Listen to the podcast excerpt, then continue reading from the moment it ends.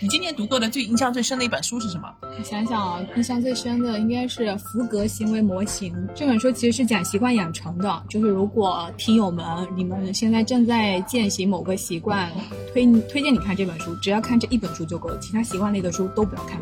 就是有一本书是叫《盈利》啊，它其中最让我印象深刻的就是第一章关于战略部分啊，人生只有一件事啊，就还是我们当时说的这本书哈，特别好看。明年你想在书外做一些什么样的实践或者愿望呢？我明年有一个人生愿望，就是成为一个妈妈。哦，我希望我能够顺利怀上宝宝。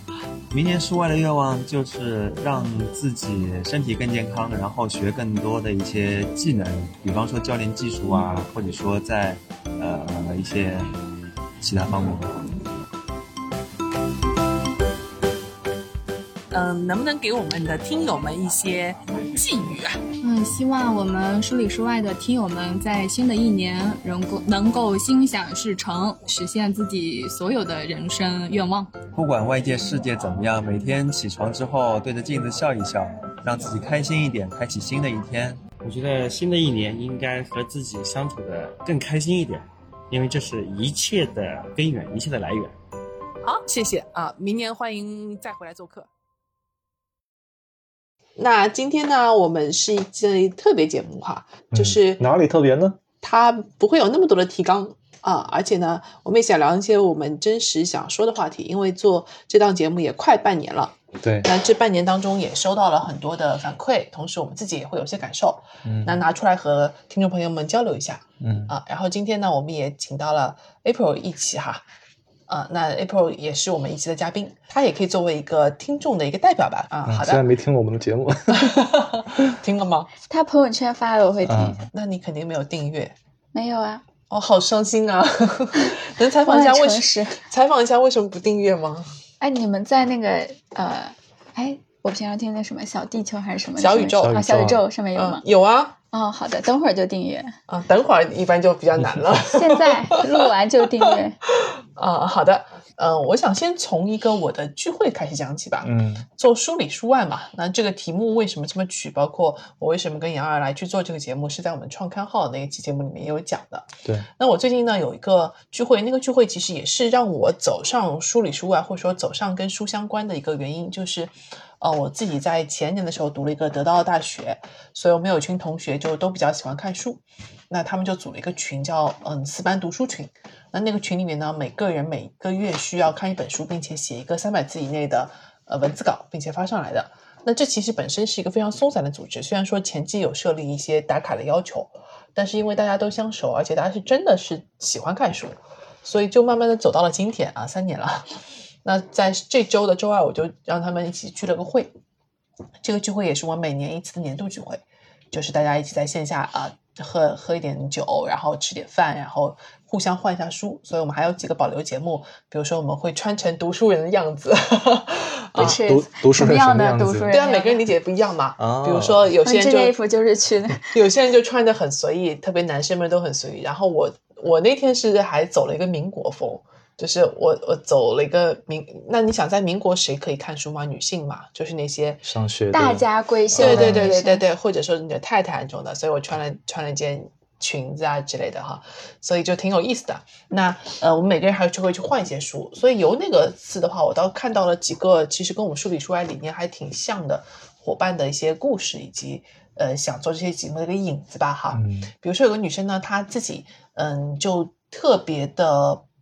不擅长看书，但是他觉得看书这件事非常重要，所以这就是一类的典型嘛。所以他每次他觉得，我在这个群里面我是差生啊，我要跟你们学习的啊，所以这是一类。那第二类就是他非常已经对于读书并且实践已经非常有经验了啊。我们有个伙伴，他自己是在3个月时间里面，从一个德扑的小白，通过看书然后研究几10本书之后，拿到了上海的第24名。哇，那很厉害。对啊，而且可以教教我们吗？对，这是一项赚钱的本领嘛啊，所以这就是真的是把书看通的一个伙伴。那还有的就是我们之前也有来过的一位嘉宾呢，他自己其实是一个也经常看书啊，但是呢他一直觉得自己不够快乐，虽然说可能外部的这个名利啊物质啊都已经非常满足了，那他后来就找到了一本好书，所以那本好书其实帮他解决了非常多的问题啊，这又是一类典型。所以我今天就想聊聊，第一个是我们在做节目这些过程当中，我们自己有哪些发现以及得到了反馈吧啊，第二个的话是我们自己各自这一年当中印象最深的一本书啊，然后同时的话我们对于大家以及对于未来的一些期许吧，好吗？啊，杨二你想说说吗？最近有什么好玩的事关于书的？我可以先讲讲我自己读书可能跟很多人不太一样的这个发展方向啊。我其实最早我是很喜欢读书的，但我最早喜欢读小说类的，因为我最开始对书感兴趣其实是从看了《边城》之后，我发现啊，竟然能够把一座城市，而且那样的感情描写的对那么美好，对，所以我才开始去读书。但我觉得一开始我会觉得读书是一个非常自我的事情，就我看的是通过一些读书拓宽我的眼界，以至于我一直在这条路上看了很多书。到了工作之后呢，我会发现工作当中会碰到很多的问题，这个问题呢，我一般就是听别人告诉我怎么解决，或者我自己去瞎琢磨解决。然后突然有一天我想，哎，这个问题其他人遇到会怎么解决，就是我觉得以前我觉得我不需要参考其他人，但我说其他人遇到怎么解决，那有多少人会遇到这个问题，我会发现哦，有一些工具类的书，它其实就讲了你碰到这种问题该怎么去解决。以前我是很排斥这类书籍的，但我后来发现这种书籍有好的书，而且写的很干货的书，看完之后你发现啊，其实这样挺好的，然后你就去用，就发现哎，确实是很不错的。所以我后来才开始慢慢去拓宽自己的读书的范围，甚至后来还会看一些可能所谓的闲书，就是可能跟物理啊什么地理可能是大相关这种概括的绪论方面的内容。然后这是前几年一直在去转变的事情。然后今年开始我又有一些不太一样的变化，我会觉得有一段时间会觉得有一点类似读书无用论的这种感觉，但它并不是说完全是说读书没有用，而是我发现我读了很多书。我举个例子，我在孩子出生前我读了很多育儿的书，然后包括自己也学心理学，我知道说你要从埃里克森的心理发展来讲，0到1岁的孩子就是建立信任。那怎么建立信任呢？你要无条件满足他。无条件满足孩子，小孩子1岁的孩子有什么条件呢？他又不会问你要房要吃要媳妇儿，对吧？他顶多就是饿了我要吃，渴了我要喝，然后再玩一玩睡一睡就行了。你说这无条件满足很轻松啊，对吧？因为喂奶的不是你。对。但是当孩子出生的这1个月的时间，我会发现这还没有1年哈，1个月时间我太难了。就是你看到我很多理论，你觉得这东西你通了，你想通了，但当你真正去做的时候，你会发现它跟你想的是完全不一样的。所以看了很多书，其实不如去做一做。这也是为什么我们书里说来讲说，一定要从书里到书外去，哪怕书里面我只吸收一句话一个观点，但这个点我可以去运用实践之后，我做了10件事20件事之后，它比你去理解了10个道理要更好一些。所以我会侧面会觉得，哎，它其实相对于行动来讲，读书你看到的内容吸收的内容没有那么的重要啊。这是我这一段时间我的一些感觉啊，一些变化。对，特别有趣。翠翠啊，大家刚刚提到了翠翠这个词，你等的人也许再也不会回来了，也许明天就回来。这是几个主持人的暗语，这个结尾记得好清楚。他们讲的，我注释一下，他们讲的是《编程》里面的那个主人公的故事哈。哎呀，这些就是学术语了，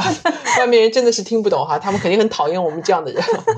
我自己这一年其实大概的变化，跟大家的这个看到的选书倒是有一些变化，这也是我们明年可能要做调整的地方。我最早的读书其实是从什么都读开始的，所以我初中啊什么读书还读的挺多的。但是后来进入工作大概3-4年以后的话，也因为工作忙，或者说是一些文艺青年的东西慢慢退去之后的话，那些杂书就看得少了，甚至不看了。所以一直到大概7-8年前，我进入那份企业大学的工作的时候，我们有个教研主任就问我说，你有方法论吗？就他是一个看书的人，然后呢我们做很多的课题，做很多的这个教案的时候是需要去读书的。所以我看到他后面那么多的书架，我其实一来是觉得很欣赏，第二来是觉得我做不到的那他当时就问了我一句话，他说你有方法论吗？那句话把我问住了我没有啊，因为我也不看书，对不对啊？但是其实工作是可以应付的，这可能跟很多人的情况是一样的。但后来呢，也是通过那个工作，然后包括很多的机缘吧，也有很多身边读书的朋友的帮助，包括这一年，然后包括有进入樊登去做他们那个导师，那就慢慢的理解了读书。所以这一年呢，其实从书籍的选择上来说的话，我们最早是希望可以更多心灵成长相关的，对。但后来的话，其实还是会有一些工具书的东西在，这可能跟我自己工作当中也有相关，所以我觉得还是比较的多。但是明年的话，我们会去做一些收拢吧，啊，以一类书为主啊，所以这是我今年大概的情况。那我自己在前2个月的时候是开始去看，包括去听一些莫言的书。嗯为什么？是因为我们现在在一个变动的环境当中嘛。那80年代中国其实也是一个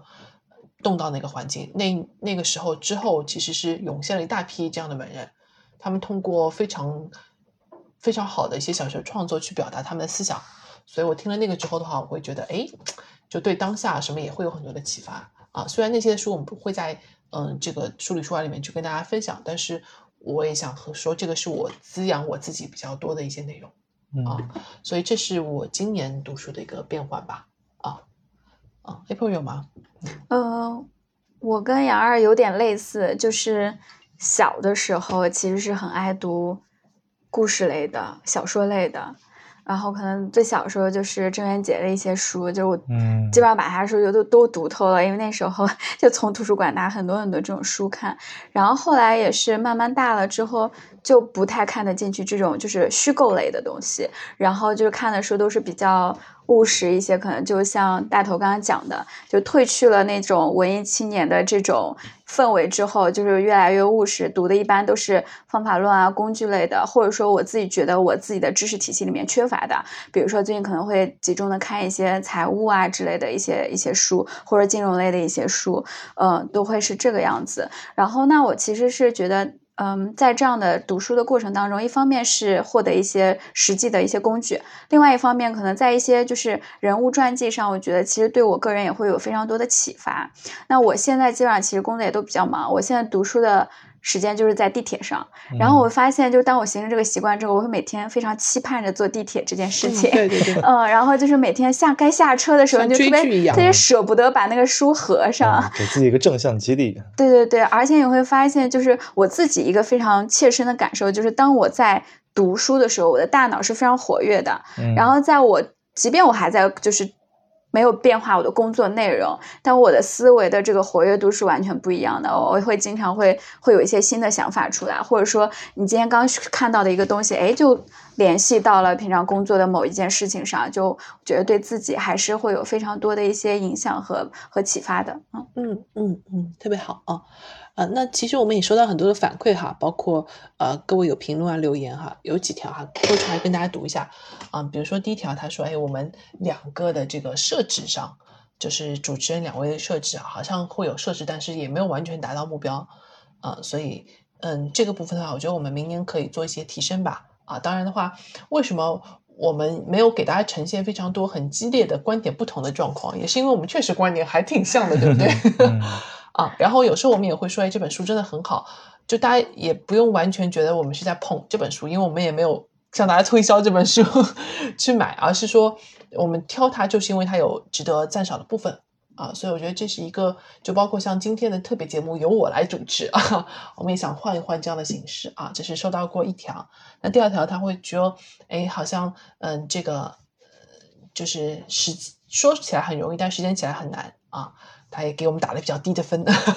但我们想要跟这位听众说对，我们收到了，这也是为什么我们做这档节目的初衷嘛，对吧？这就是真的是实践一条就够了啊。也因为难，所以我们需要请书外的实践家来去告诉我们。而且人不是一个完人，我们很多时候即使看了再多书，我们去实践不见得就能够获得自己想要的结果，有些实践可能是需要你终身的去实践才能拿到最后的结果。我们也是跟着我们的听众，跟着我们的嘉宾，我们一起在成长，这也是非常有趣的地方吧啊。然后我们收到这几条反馈吧。April， 你有没有什么反馈作为一个听众我的一点反馈可能跟你们本来打算明年做的事情有点违背、就是其实我作为一个听众，我可能会比较期望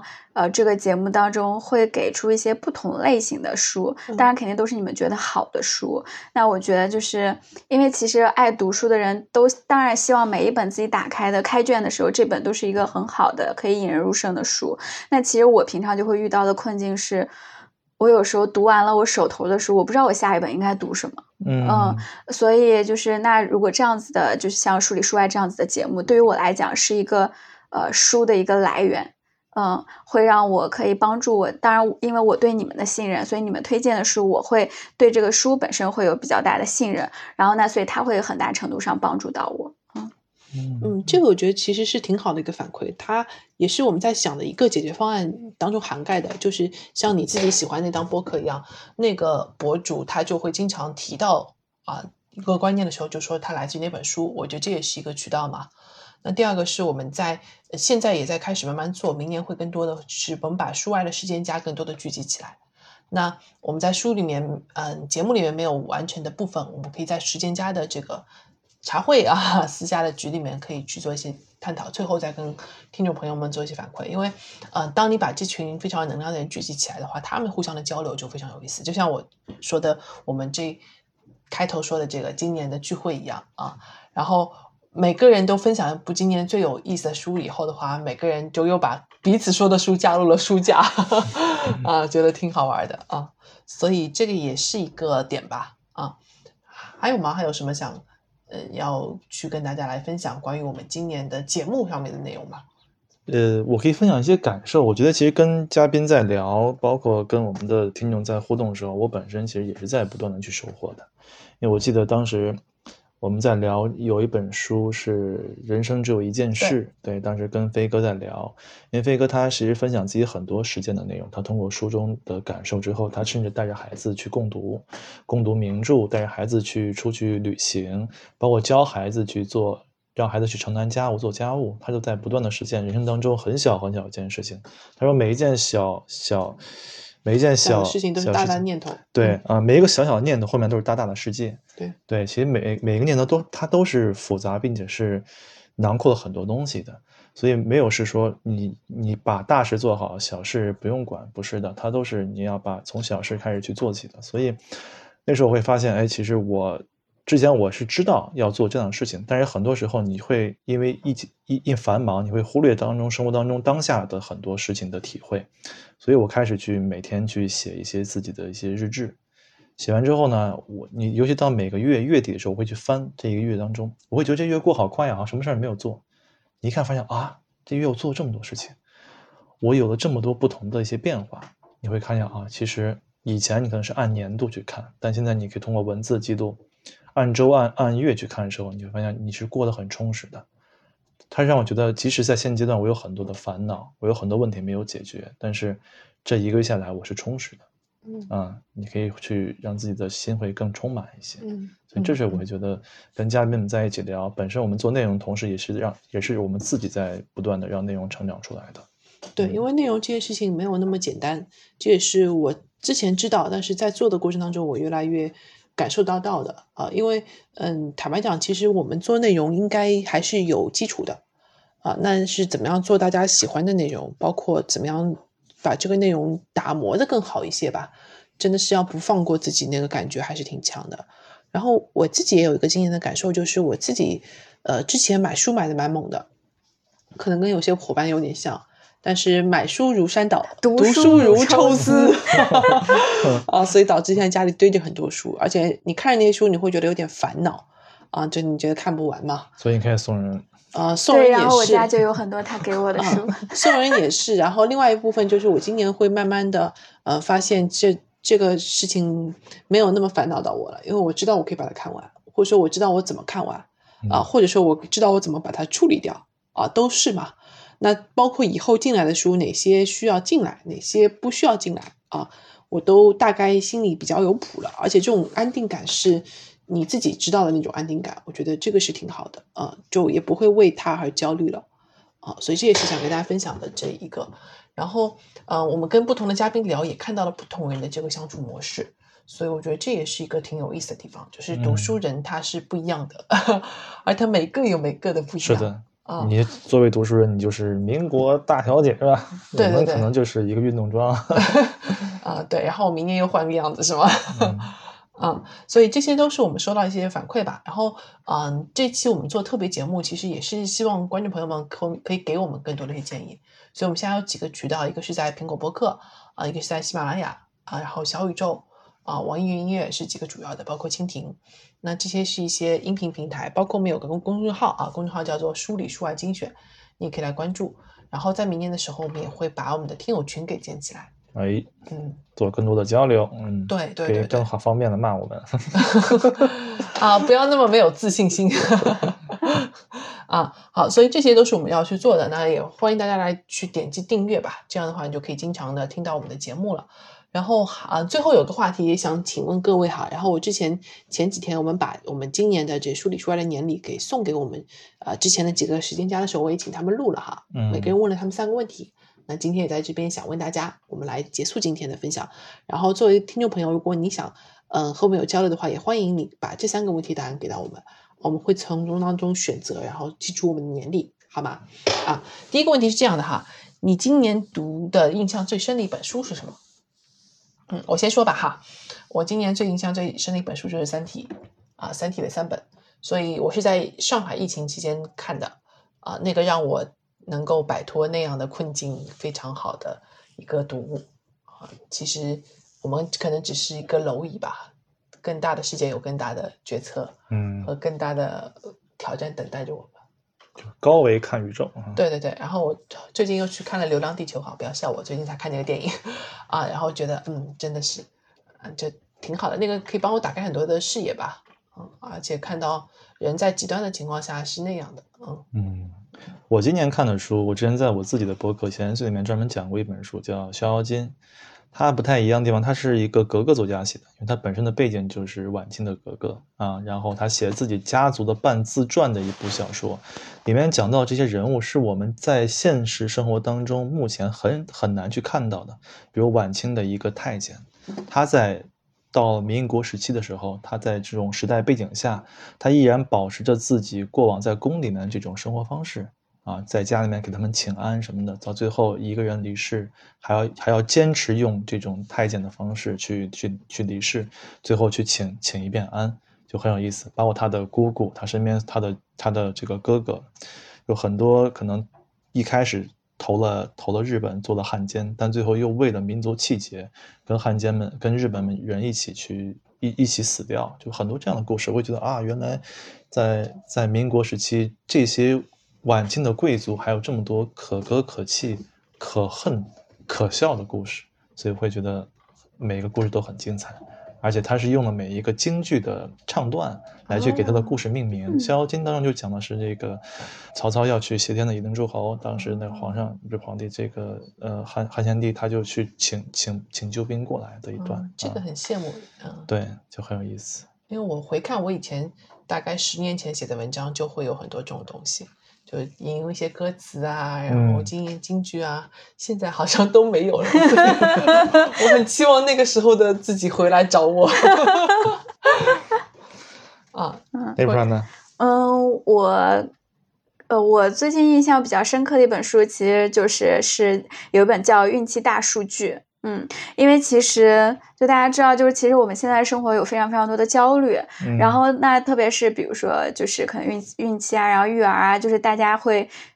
卷的也比较厉害，然后会有更多的一些就是焦虑的东西存在。那其实我觉得焦虑最大的一个原因是来源于很多东西的未知，以及没有人能给你确定的答案。那再加上现在的社交媒体的这种推送逻辑会放大这种焦虑。那所以其实那本书它就回归到它是一个科研者来做的这本书，它是一个写论文的形式，所以它其实集中的去谈了几个可能在孕期中大家都会非常焦虑却没有一个就是怎么说一个标准答案的，比如说怀孕能不能喝咖啡，举个例子。那它其实是用了一些就是数据归因的这种方式，把就是用一种就是那个 meta analysis 这种方式，他把所有的论文里面的这种大数据全部都归拢起来，然后得出一个非常客观的一个结论，然后去以这样子的形式给你一个非常确定的答案。就这本书给了我非常多的这种安定感。那我觉得就是它本身也反映说我们平常应该用一个什么样子的方式去应对生活中的这些焦虑，因为现在就是这个社会的不确定性特别特别大嘛， 对吧？然后其实没有人有答案，也没有人知道未来会发生什么，所以我觉得就是我们自己内核的那种安定感会非常的重要。对，特别好啊！那刚刚大家讲的是书里嘛，书里部分我们节目一直是分两块，今天看了什么书？那书外的部分，我想请大家分享一个今年最重要的一个实践吧。啊，我自己先来讲哈，今年其实最重要的一个实践应该就是做书里书外了啊，所以从制作包括每期的嘉宾的挑选啊，什么都是我这边来安排的，所以我觉得这个是一个挺好的实践，因为不管在多久以后，我还是会想起来2022年我们还是做了这件事情的啊。我差不多，我做了两个播客，一个自己的闲言碎语，一个书里书外。我是之前看一本书说行动力是非常重要的，而且行动是缓解焦虑的方式。我就在想我现在焦虑点是什么。我一方面焦虑可能是因为自己年龄上涨之后，你会觉得中年人之后到底生活应该是什么样子的，对，你跟年轻人缺的是什么。后来我想我跟年轻人缺的是生命力，但生命力背后是什么呢？其实是你的对于这个生活的探索和创作的欲望。那我觉得如果要保持这样的话，我要保持更多的创作的欲望，所以我觉得要去做一些事情，可能先不管结果怎么样，我会觉得要先做起来。我觉得我自己个人最值得回忆的一个时间其实也是在疫情封控期间。那其实在那段时间我自学了营养师的课程，然后读了3本核心的跟人体免疫相关的书，然后呢，正好封控在家3个月，我彻底的调整了我整个的饮食、作息还有运动的习惯，然后呢，我非常切身的从自己身上看到了身体的变化。那比如有一本书叫90天重塑你的免疫系统。然后那其实就是从整个就是肠道的结构，然后以及饮食的调整，然后我确实是发现了身体上非常非常大的一个变化。举个小的例子，我以前眼角会经常痒，我以前可能只是觉得是不是办公室空调不卫生，空气不好，然后没有往那去细想，你就会纵容它一直存在在那里，你可能觉得也不是一个特别严重的事情，没有去管过它。那当我读那本书的时候，我发现可能它是一种过敏反应，炎症，然后我就切断了一些我的可能的这种过敏源，然后我发现在家封控1个月之后，切断了之后，我的那个症状就完全消失了。我跟你说，切断家里面所有的东西，所有东西全过敏。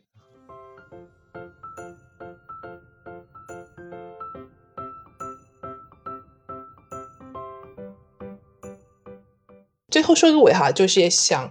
跟伙伴们讲一下，因为我也收到一个信息嘛，他就说，听了我们节目以后的话，说为什么前1分钟都在放一些乱七八糟的东西，他马上想进入主题